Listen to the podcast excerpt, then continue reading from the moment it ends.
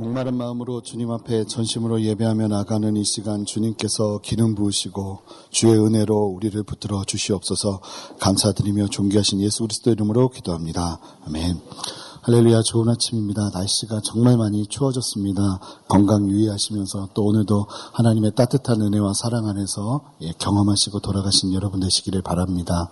오늘 우리가 함께 나눌 말씀은 빌립보서 사 장 십사 절부터 이십삼 절까지의 말씀입니다. 제가 한 절 읽고 성도님들 한 절 읽으시면서 함께 교도하시겠습니다. 그러나 너희가 내 괴로움에 함께 참여하였으니 잘하였도다. 빌립보 사람들아, 너희도 알거니와 복음의 시초에 내가 마게도냐를 떠날 때에 주고받는 내 일에 참여한 교회가 너희 외에 아무도 없었느니라. 데살로니가에 있을 때에도 너희가 한 번뿐 아니라 두 번이나 나의 쓸 것을 보내었도다. 내가 선물을 구함이 아니요 오직 너희에게 유익하도록 풍성한 열매를 구함이라. 내게는 모든 것이 있고 또 풍부한지라. 에바브로디도도 디도 편에 너희가 준 것을 받음으로 내가 풍족하니 이는 받으실 만한 향기로운 제물이요 하나님을 기쁘시게 한 것이라. 나의 하나님이 그리스도 예수 안에서 영광 가운데 그 풍성한 대로 너희 모든 것을 쓸 것을 채우시리라. 하나님 곧 우리 아버지께 세세무궁하도록 영광을 돌릴지어다. 아멘. 그리스도 예수 안에 있는 성도들에게 각각 문안하라. 나와 함께 있는 형제들이 너희에게 문안하고 모든 성도들이 너희에게 문안하되 특히 가이사의 집 사람들 중 몇인이라. 함께 읽겠습니다. 주 예수 그리스도의 은혜가 너희 심령에 있을지어다. 아멘. 필요를 넘어 풍성함으로 라는 제목으로 함께 말씀을 나누도록 하겠습니다. 오늘 우리가 함께 나눌 말씀이 이제 빌립보서 마지막 묵상 말씀입니다. 빌립보서를 통해서 아마 많은 성도님들이 큰 도전을 받으셨으리라 믿습니다. 오늘 특별히 마지막을 보면서 하나님께서 우리에게 주시는 메시지, 또 하나님께서 우리에게 주시는 말씀 함께 들으며 주님의 은혜 경험하기를 소망합니다. 어제 설교 말씀을 통해서도 들으신 것처럼 바울을 후원하던 빌립보 교회가 한 십여 년 동안 무슨 이유인지는 우리가 정확하게 알 수 없지만 이 바울을 후원하는 것이 끊어져 있다가 다시 바울을 후원하게 된 일이 있었다는 이야기를 들으셨을 것입니다. 한참의 시간이 지난 후에 다시 바울을 후원하게 된 상황을 두고 이야기하면서 고백하는 고백들이 어제 들은 이야기입니다. 어, 바울은 빌립보서 사 장 십삼 절에서 이야기하는 것처럼 내게 능력 주시는 자 안에서 내가 모든 것을 할 수 있다. 잘 보십시오. 맨 처음에 너희가 나에게 다시 후원해줘서 너무 고맙다. 그런데 이제 그 다음부터 바울이 하는 얘기가 어떤 얘기냐면, 그런데 나는 자족하는 법을 배웠다. 그리고 내게 능력 주시는 자 안에서 모든 것을 할 수 있다. 이런 이야기를 쭉 들으면 빌립보 교인들이 어떻게 생각할까요? 괜히 후원했나? 이런 생각할 수 있는 겁니다. 지금 어, 나, 그 너희, 너희가 나를 후원해 준 게 너무 고맙다 그러더니 나는 사실은 너희 없어도 어, 하나님 안에서 자족하는 법을 배웠다 뭐 이렇게 이야기를 하고 있는 거예요. 근데 그 메시지 자체가 워낙 강력하기 때문에 내게 능력 주시는 자 안에서 모든 것을 할 수 있다고 말하는 그때에도 바울은 감옥에 있었죠. 모든 것을 할 수 있는 그때 가, 바, 감옥에 있는 바울이 주는 삶의 메시지 또한 빌립보 교인들에게는 엄청난 것이었습니다. 그런데 그럼에도 불구하고 그런 이야기를 듣다 보면 빌립보 교인들이 오해할 소지가 많이 있을 수 있는 이야기들이죠. 고맙다. 너희들이 후원해줘서 너무 고맙다. 이렇게 이야기하고 나서 나는 그거 없이도 잘 살 수 있다. 이렇게 이야기하니 어쩌면 오해가 있을 수 있죠. 그런 오해를 사실은 염려했는지 갑자기 그러나 하면서 오늘 본문이 시작됩니다. 우리 함께 좀 말씀을 보고 싶은데요.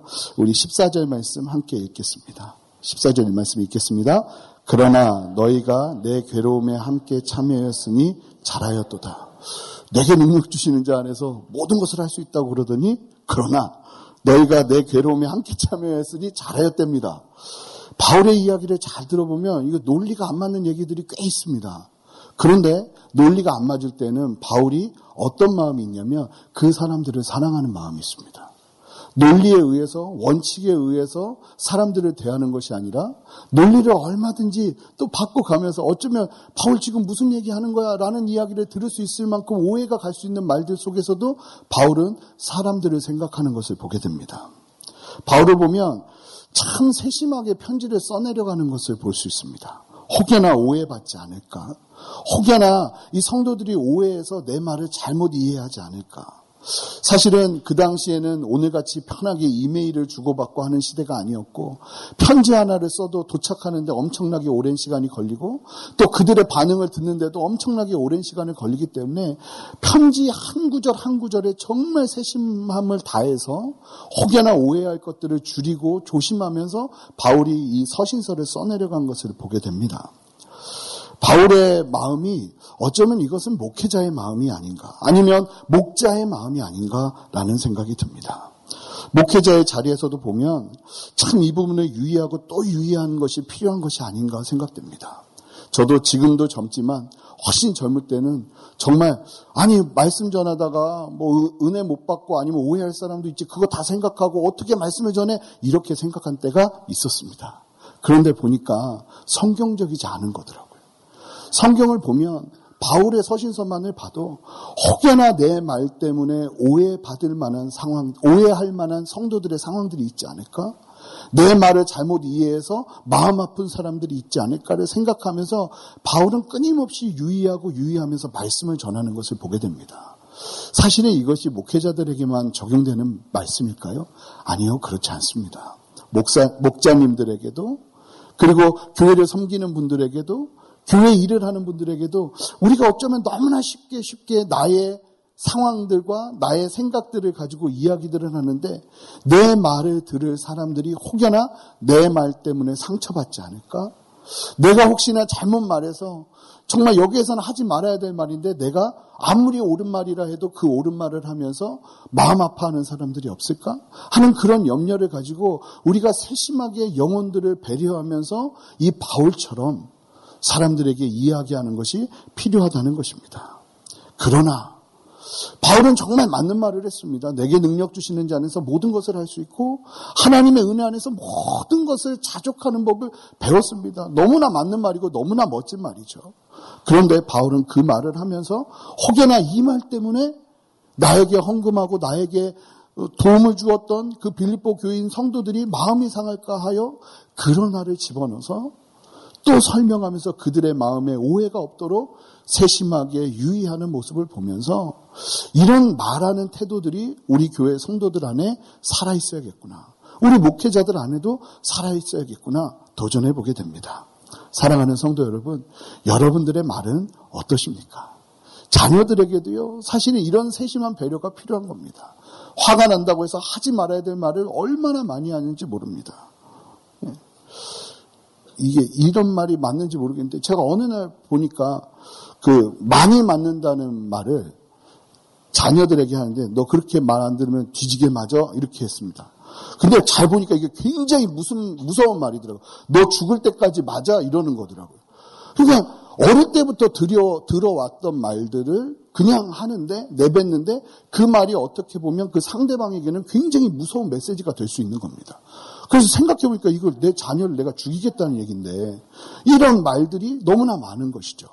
성도님들과 이야기하고 대화하면서도 내 말을 듣고 상대편이 혹시나 오해하지 않을까? 그렇다고 또 이렇게 너무 많이 생각하면 굉장히 소심해질 위험이 있습니다. 그럼에도 불구하고 오늘 말씀이 주는 도전을 다시 한번 우리가 누려야 될 필요가 있지 않을까요? 그러나 그러나 너희가 내 괴로움에 함께 참여했으니 잘하였도다. 나를 도와준 것이 너무나 큰 기쁨이다. 이야기하는 것을 보게 됩니다. 우리 계속해서 십오 절 말씀을 읽어보겠습니다. 십오 절 말씀 읽겠습니다. 빌립보 사람들아 너희도 알거니와 복음의 시초에 내가 마게도냐를 떠날 때에 주고받는 내 일에 참여한 교회가 너희 외에 아무도 없었느니라. 잘 보면 바울이 뭐라고 말하냐면 마게도냐 떠날 때를 복음의 시초라고 표현합니다. 이 말씀은 어떤 의미냐면 내가 처음을, 처음으로 복음을 전할 때라는 의미입니다.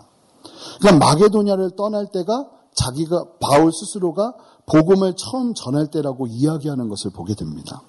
그런데 잘 아시겠지만 이 마게도냐로 복음을 전도하러 간 것은 바울의 이 차 전도 여행 때입니다. 이미 일 차 전도여행이 있었고 그리고 그 일을 통해서 하나님은 엄청나게 많은 일을 행하셨는데 바울이 마게도니아 떠날 때를 내가 복음을 처음 전할 때라고 한 이유가 있습니다. 무엇인지 한번 살펴보고 싶은데요. 아시겠지만 일 차 전도여행 때는 갈라디아 지방을 복음을 전했습니다. 그리고 나서 안디옥으로 돌아와서 다시 이 차 전도여행을 하죠. 바울이 보면은 이 마게도니아를 얼마나 귀하게 생각했는지 성경에서만 이 마게도니아 지역을 열세 번을 언급합니다. 그리고 오늘 십오 절에서는 마게도니아를 자신의 선교 초기라고 말하는 이유가 있습니다. 잘 보면 실제로 바울이 독자적으로 선교 사역을 시작하게 된 것도 마게도니아 지역에서부터입니다. 이전에 바울 선교는요, 예루살렘 교회의 견제를 많이 받았고 재정적으로는 안디옥 교회의 절대적인 지원 아래서 선교 사역이 이루어졌었습니다. 일 차 전도행을 다녀와서 예루살렘 종교회의를 다녀오고 난 다음에 이제 드디어 이방인에게도 할례를 받지 않고 모세의 율법을 지키지 않는 이방인들에게도 구원의 문이 열렸다는 확실한 성경적인 교리적인 정리가 되고 난 이후에 이제 이 차 전도행을 해야 되는데, 아시는 것처럼 이 차 전도행은 기도하고 막 눈물 흘리면서 파송하면서 시작된 게 아니라 바울과 바나바가 싸우면서 시작된 전도행이었습니다. 바나바가 누구를 데리고 오죠? 마가를 데리고 옵니다. 마가가 누구냐면 일 차 전도행을 같이 시작했는데 중간에 죽겠다고 힘들겠다고 도망친 게 마가였습니다. 그런데 바나바가 이 마가를 데리고 온 거예요. 사실은 이 마가 때문에 바울이 굉장히 많이 고통을 겪었습니다. 어려움을 겪었습니다. 실제로 일 차 전도행 때 갈라디아 지방에서 복음을 전했던 이유가, 교회를 세웠던 이유가 일부러 교회를 세우기 위해서 간 것이 아니라 바울이 일 차 전도행 기간 중에 갈라디아 지방에서 몸이 너무 연약해진 거예요. 함께해야 될 사람들이 함께하지 못하면서 바울이 과로를 굉장히 많이 한 거예요. 그러면서 거기에서 어쩔 수 없이 휴양하기 위해서 몸을 추스리기 위해서 있으면서 거기서 갈라디아 교회를 세우게 됩니다. 그러니 마가, 마가가 이제 좀 원망스러운 마음이 있었겠죠. 그런데 바나바가 어떤 사람입니까? 모든 사람들이 바울을 무서워하고 경계할 때도 바울을 다수해서 데리고 와서 예, 그 안디옥 교회에서 복음을 전할 수 있도록 길을 열어줬던 사람이 바나바입니다. 근데 이 바나바가 그 도망갔던 마가를 또 데리고 온 거예요. 그랬더니 바울이 아시는 것처럼 마마 마가 나가 이러면서 이제 내보냈다는 그런 잊지 못할 예. 그러면서 이제 마가 왜 데리고 왔어 하면서 바울하고 바나바하고 싸우면서 시작된 전도행이었어요. 그런데 더 놀라운 건 아시겠지만 일 차 전도행 때는 또 리더가 누구였냐면 바나바였습니다. 이제 이 차 전도행은 바울과 실라예요. 근데 갈라디아 지방을 지나서 원래 아시아 지방에서 복음을 전하려 했는데 성령께서 너무나 강력하게 말씀하셔서 간 곳이 어디였습니까? 마게도냐 빌립보였습니다. 그리고 이 빌립보에서 처음으로 복음을 전하게 되는데 바울이 많이 망설였던 이유 중에 또 다른 하나가 뭐냐면 아시아 지역이 아니라 빌립보 지역으로 가게 되면 안디옥 교회로부터 받을 수 있는 물질적인 후원의 끈이 많이 끊어지게 돼요. 재정적으로 더 어려워지게 된다는 겁니다. 그리고 예루살렘 교회의 어떤 가르침, 도움, 어떻게 보면 간섭이라고까지 표현할 수 있는데 그런 것으로부터 멀어지게 돼요. 그러니까 바울은 사실은 준비가 안 돼 있었어요. 이 유럽 지역으로 갈 준비가 안 돼 있었는데 아시는 것처럼 잠만 자면 꿈에서 와서 우리를 도우라 하는 마게도냐 사람들의 이야기를 들으면서 바울이 하는 수 없이 하는 수 없이 성령께서 인도하심을, 인도하시는 그 인도하심을 따라서 마게도냐 지역으로 갔던 거예요. 그러니까 바울의 계획 속에서 마게도냐 전도가 있었던 것이 아니고 성령께서 너무나 강력하게 말씀하셔서 가서 보니까 거기서 아시겠지만 처음으로 로마법으로 매를 맞고 지하 감옥에 갇히고 옥문이 열리면서 간수장과 가족들이 예수 그리스도를 믿으면서 거기에서 이제 교회가 시작되거든요. 그러면서 보니까 바울이 성령께서 나를 인도하신 이 걸음이 나로 하여금 바울이 보니까 자유롭게 처음으로 나만의 선교를 할 수 있는 길이 열렸다는 것을 바울은 경험했던 거예요. 그래서 바울은 이 마게도냐를 내가 시초의 복음을 전한 곳이라고 계속 강조하는 것을 보게 됩니다. 그런데 잘 보면 이 바울의 고백을 보면서 우리가 참 놀라운 것이 있죠. 바울은요, 그의 전도여행과 그의 사역 속에서 인간적인 생각으로, 바울은 굉장히 똑똑한 사람이었고 굉장히 전략적인 사람이었습니다. 유대인들이 그 초대 기독교인들을 박해하는 데 있어서 바울만큼 전략적으로 유대인들, 초대 기독교인들을 박해했던 사람들이 없, 사람이 없습니다. 그만큼 뛰어난 전략을 가지고 있었던 이 바울도 하나님의 일에 있어서 전략을 세운 것이 아니라 성령께서 인도하시는 대로 그냥 다 내어드린 거예요. 그래서 이 전도 여행의 주체자가 누가 되게 했냐면 성령 하나님이 되게 하신 거죠. 할렐루야. 그 성령 하나님이 주체가 되셔서 역사되어지는 대로 움직이다 보니까 내가 독립하게 되고 내가 자유롭게 사역하게 되고 내가 묶였던 것에서 더 적극적으로 하나님의 일을 할 수 있는 길이 열려지게 되는 것을 바울이 보게 된 것이에요. 그래서 바울은 이 마게도냐가 고통의 시작인 곳이기도, 시작인 곳이기도 했지만 자신의 복음이 처음으로 전해진 땅이라고 기억되는 곳으로 이야기되는 것을 보게 됩니다. 이 말씀을 보면서 여러분들에게 좀 도전하고 싶은 것이 있습니다. 우리의 전략이 성령 하나님이 되도록 하라는 것입니다.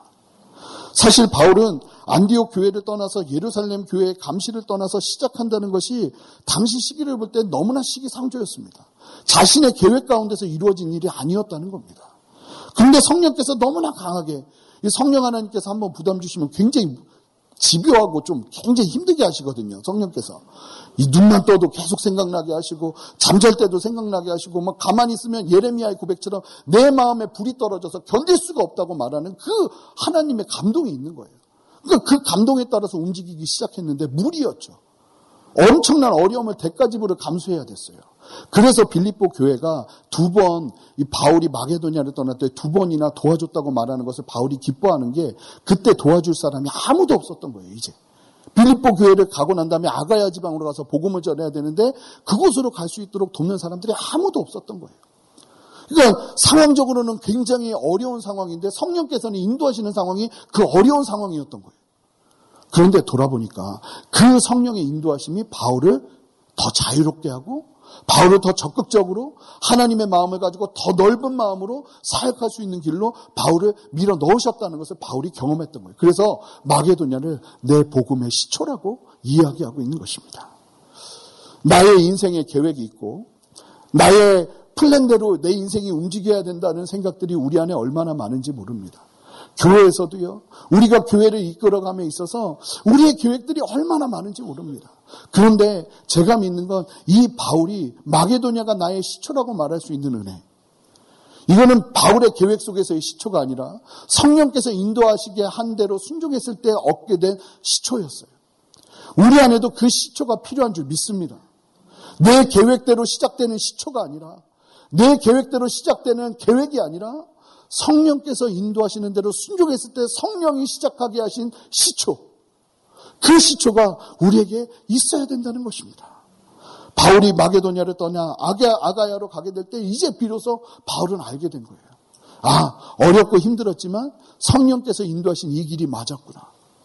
어렵고 힘들었지만 성령 앞에서 내가 순종한 것이 맞았구나.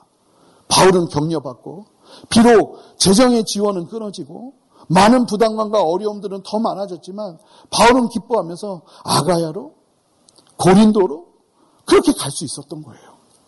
하나님의 은혜, 하나님의 인도하심, 성령의 역사하심은 바로 이런 것입니다. 우리가 많은 것들을 결정할 수 있고 많은 것들을 우리의 머리와 우리의 플랜으로 계획하면서 그렇게 이끌어갈 수 있지만 우리가 할 수 있는 그 모든 것들을 뒤로하고 새벽 예배에 나와서 기도하고 하나님 앞에 도움을 구하시는 이유가 무엇이겠습니까? 주님, 내 인생의 계획이 되어주시옵소서. 그것 아닙니까? 주님, 나의 자녀의 계획이 되어주시옵소서. 그것 아닙니까? 그 은혜를 경험하면서 서는 은혜가 우리 모두에게 필요한 것이에요. 여러분들의 시초는 어디입니까? 여러분들의 머리입니까? 여러분들의 생각이십니까? 여러분들의 마음이십니까? 아닙니다. 성령 하나님이 여러분들의 시초가 되게 하십시오. 성령 하나님이 여러분들의 인생의 시초가 되게 하십시오. 그래서 나의 시작은 성령 하나님께서 인도하신 그곳에서부터 시작되었다고 말할 수 있는 은혜가 우리 모두에게 있어야 되는 줄 믿습니다. 오늘 본문을 보면 빌립보 교회는 바울을 지속적으로 몇 번에 걸쳐 물질적인 필요를 채워주었던 것처럼 보입니다. 그런데 바울이 이런 과정에서 바울이 굉장히 조심스럽게 빌립보 교인들에게 고맙다고 얘기하고 또 고맙다고 이야기하는 이유가 있습니다. 우리 함께 십칠 절 말씀 읽어보겠습니다. 십칠 절 말씀입니다. 내가 선물을 구함이 아니요 오직 너희에게 유익하도록 풍성한 열매를 구함이라. 바울은 말합니다. 여기서 말하는 선물은 일반적인 선물이 아니라 생계에 필요한 자원을 의미하는 단어가 사용되었습니다. 이 말씀은 바울 스스로가 빌립보 교인들을 향해서 바라는 것이 물질이 아니라, 자 뭐라고 말합니까? 너희에게 유익하도록 풍성한 열매를 구함이라. 이 빌립보 교인들의 영적인 성장과 열매가 있었으면 하는 마음으로 내가 기도한다고 이야기하는 거예요. 그 이유가 이제 십구 절 말씀에 나오는데 우리 십구 절 말씀 한 목소리 읽어보겠습니다. 시작. 나의 하나님이 그리스도 예수 안에서 영광 가운데 그 풍성한 대로 너희 모든 것을 채우시리라. 이 말씀을 보셔서 아시겠지만 바울이 바울을 어렵게 섬긴 이 빌립보 교인들도 그렇게 넉넉한 상황이 아니었던 거예요. 빌립보 교인들도 채움받아야 될 너무나 많은 물질적인 필요가 있었는데 그런 본인들의 필요를 뒤로하고 이 바울을 도왔던 거예요. 그것을 아니까 바울은 이 빌립보 교인들이 도와주는 이 도움이 얼마나 얼마나 마음 가운데 그리고 고마울 뿐만 아니라 영적인 부담감을 가지고 그들을 위해서 기도할 수밖에 없는 상황이었는지 몰라요.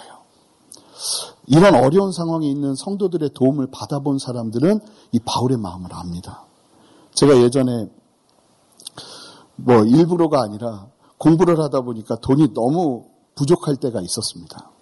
그런데 정말 부족할 때 어느 정도 일정 기간 저를 도와줬던 성도님이 계신데 그분이 누구냐면 한 자매님이셨는데 암 선고를 받고 미국에서 암 치료를 받으면서 어렵게 어렵게 의료비를 내면서 그 치료를 받고 계신 분이었어요. 근데 갑자기 이분이 어느 날부터 이 봉투에다가 이렇게 도, 그 이제 수표에다가 돈을 적어가지고 저에게 정기적으로 주시는데 이거는 안 받는 게 마음이 훨씬 편해요. 죽겠는 거예요. 주실 때마다. 주실 때마다 이거 안, 정말로 정말로 못 받겠습니다. 못 받겠습니다. 그런데 나를 위해서 주는 거니까 받으라는데 더 이상 안 받을 수가 없는 거예요. 그런데 이 마음을 알겠는 거예요. 지금 바울이 이 말씀을 보는데 그 자매님이 계속 생각나는 거예요.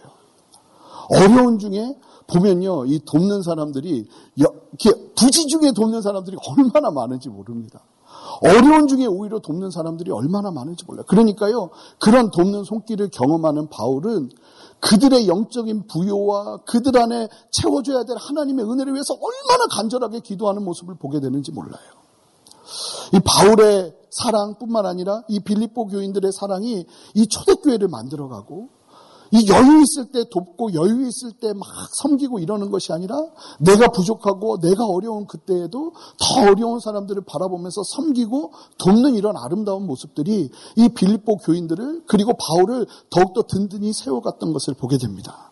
그런 빌립보 교인들이 이제 마지막으로 이 빌립보 교인들에게 마지막으로 바울이 인사를 나눕니다. 우리 이십일 절, 이십이 절, 이십삼 절 말씀입니다. 함께 읽겠습니다. 그리스도 예수 안에 있는 성도에게 각각 문안하라.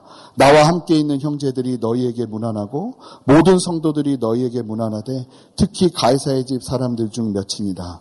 주 예수 그리스도의 은혜가 너희 심령에 있을지어다. 빌립보 교인들이 얼마나 궁금했을까요? 감옥에 갇혀있는 바울. 복음을 전하기 위해서 로마까지 가서 죄인된 신분으로 가서 갇혀있는 바울. 바울은 잘 지낼까? 그런데 그들에게 바울이 엄청나게 기쁜 희소식을 전합니다. 바울이 갇혀있는데 얼마나 많은 복음의 일을 할 수 있을까? 그런데 생각보다 바울의 열매는 크고 하나님의 역사하심은 위대했습니다. 이십이 절에 보면 특히 가이사의 집 사람 중 몇인이라 라고 이야기하는데 나와 함께 너희들에게 문안하는 새로운 식구들이 있다 하면서 이야기하는데 가이사의 집은 로마 황제 네로를 말합니다. 네로의 집 사람들인데 특별히 이 사람들이 그 정말 황제 집안의 식구들이라고 보기보다는 그 가문에 관련된 사람들, 어떤 사람들은 관리나 노예들이었을 것이다 이렇게 이해하는데 그럼에도 불구하고 그 가정에 그 집안에 영향을 줄 수 있는 사람들이 예수 그리스도를 믿었던 것을 소식으로 전하고 이 빌립보서를 마치는 것을 보게 됩니다. 이를 통해 주는 도전은 갇힌 중에도 바울은 복음을 전하고 있었다는 것입니다. 두 번째, 로마 황제 네로의 궁정에 들어간 복음의 씨앗을 바울은 바라보면서 더 큰 기대와 소망을 가지고 있었고 이 메시지가 빌립보 교인들에게 엄청나게 큰 위로와 도전이 되었다는 것입니다. 그리고 바울이 이 엄청난 복음의 열정은 빌립보 교인들에게도 도전과 위로를 주었습니다. 사랑하는 성도 여러분, 이 바울의 인생을 좀 쭉 묵상하시면서 이 빌립보서 자체를 좀 묵상하시면서 받으시는 은혜들을 다시 한번 좀 누리셨으면 좋겠습니다. 빌립보서는 잘 살 때, 바울이 평안할 때 쓴 서신서가 아니라 감옥에 있을 때 쓴 서신서입니다. 이 차 감옥에서 이제 내가 언제 죽을지 모르는 그런 상황 속에서 이 빌립보 교인들을 향해서 이 쓴 서신서지만 바울의 이 필체나 바울의 이 문장이나 바울의 이 고백들을 보면 절대로 갇힌 자의 고백이 아닙니다. 우리의 인생이 갇힌 자와 같은 삶을 살고 있죠. 우리의 인생이 우리의 계획대로 되는 것이 하나도 없다고 말하면서 너무나도 어두운 세상의 현실 속에서 살고 있죠. 그러나 우리의 마음만큼은 그리고 우리의 자세만큼은 이 바울의 태도를 가지고 있어야 되지 않을까요?